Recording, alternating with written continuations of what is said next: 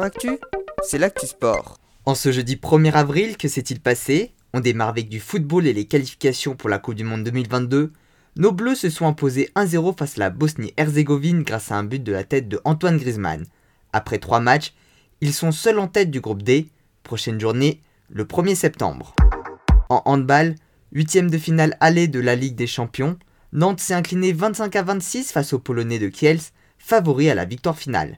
Match retour prévu la semaine prochaine. Toujours en handball mais en lien avec les Jeux Olympiques de Tokyo, le tirage au sort des phases de groupe masculine a été réalisé aujourd'hui.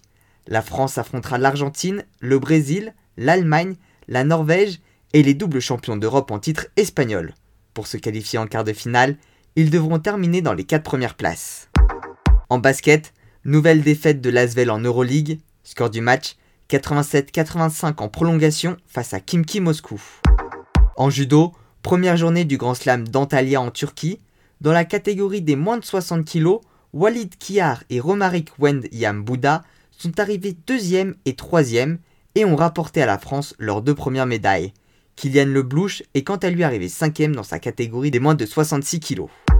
Enfin un mot sur Marie-Amélie Le Fur, la triple championne paralympique de triple saut, déjà présidente du comité paralympique et sportif français, a été élue comme nouvelle représentante du mouvement sportif au sein du Conseil économique, social et environnemental. Elle aura désormais pour nouvelle mission de conseiller le gouvernement et le Parlement sur l'élaboration des lois et les orientations des politiques publiques en matière de sport.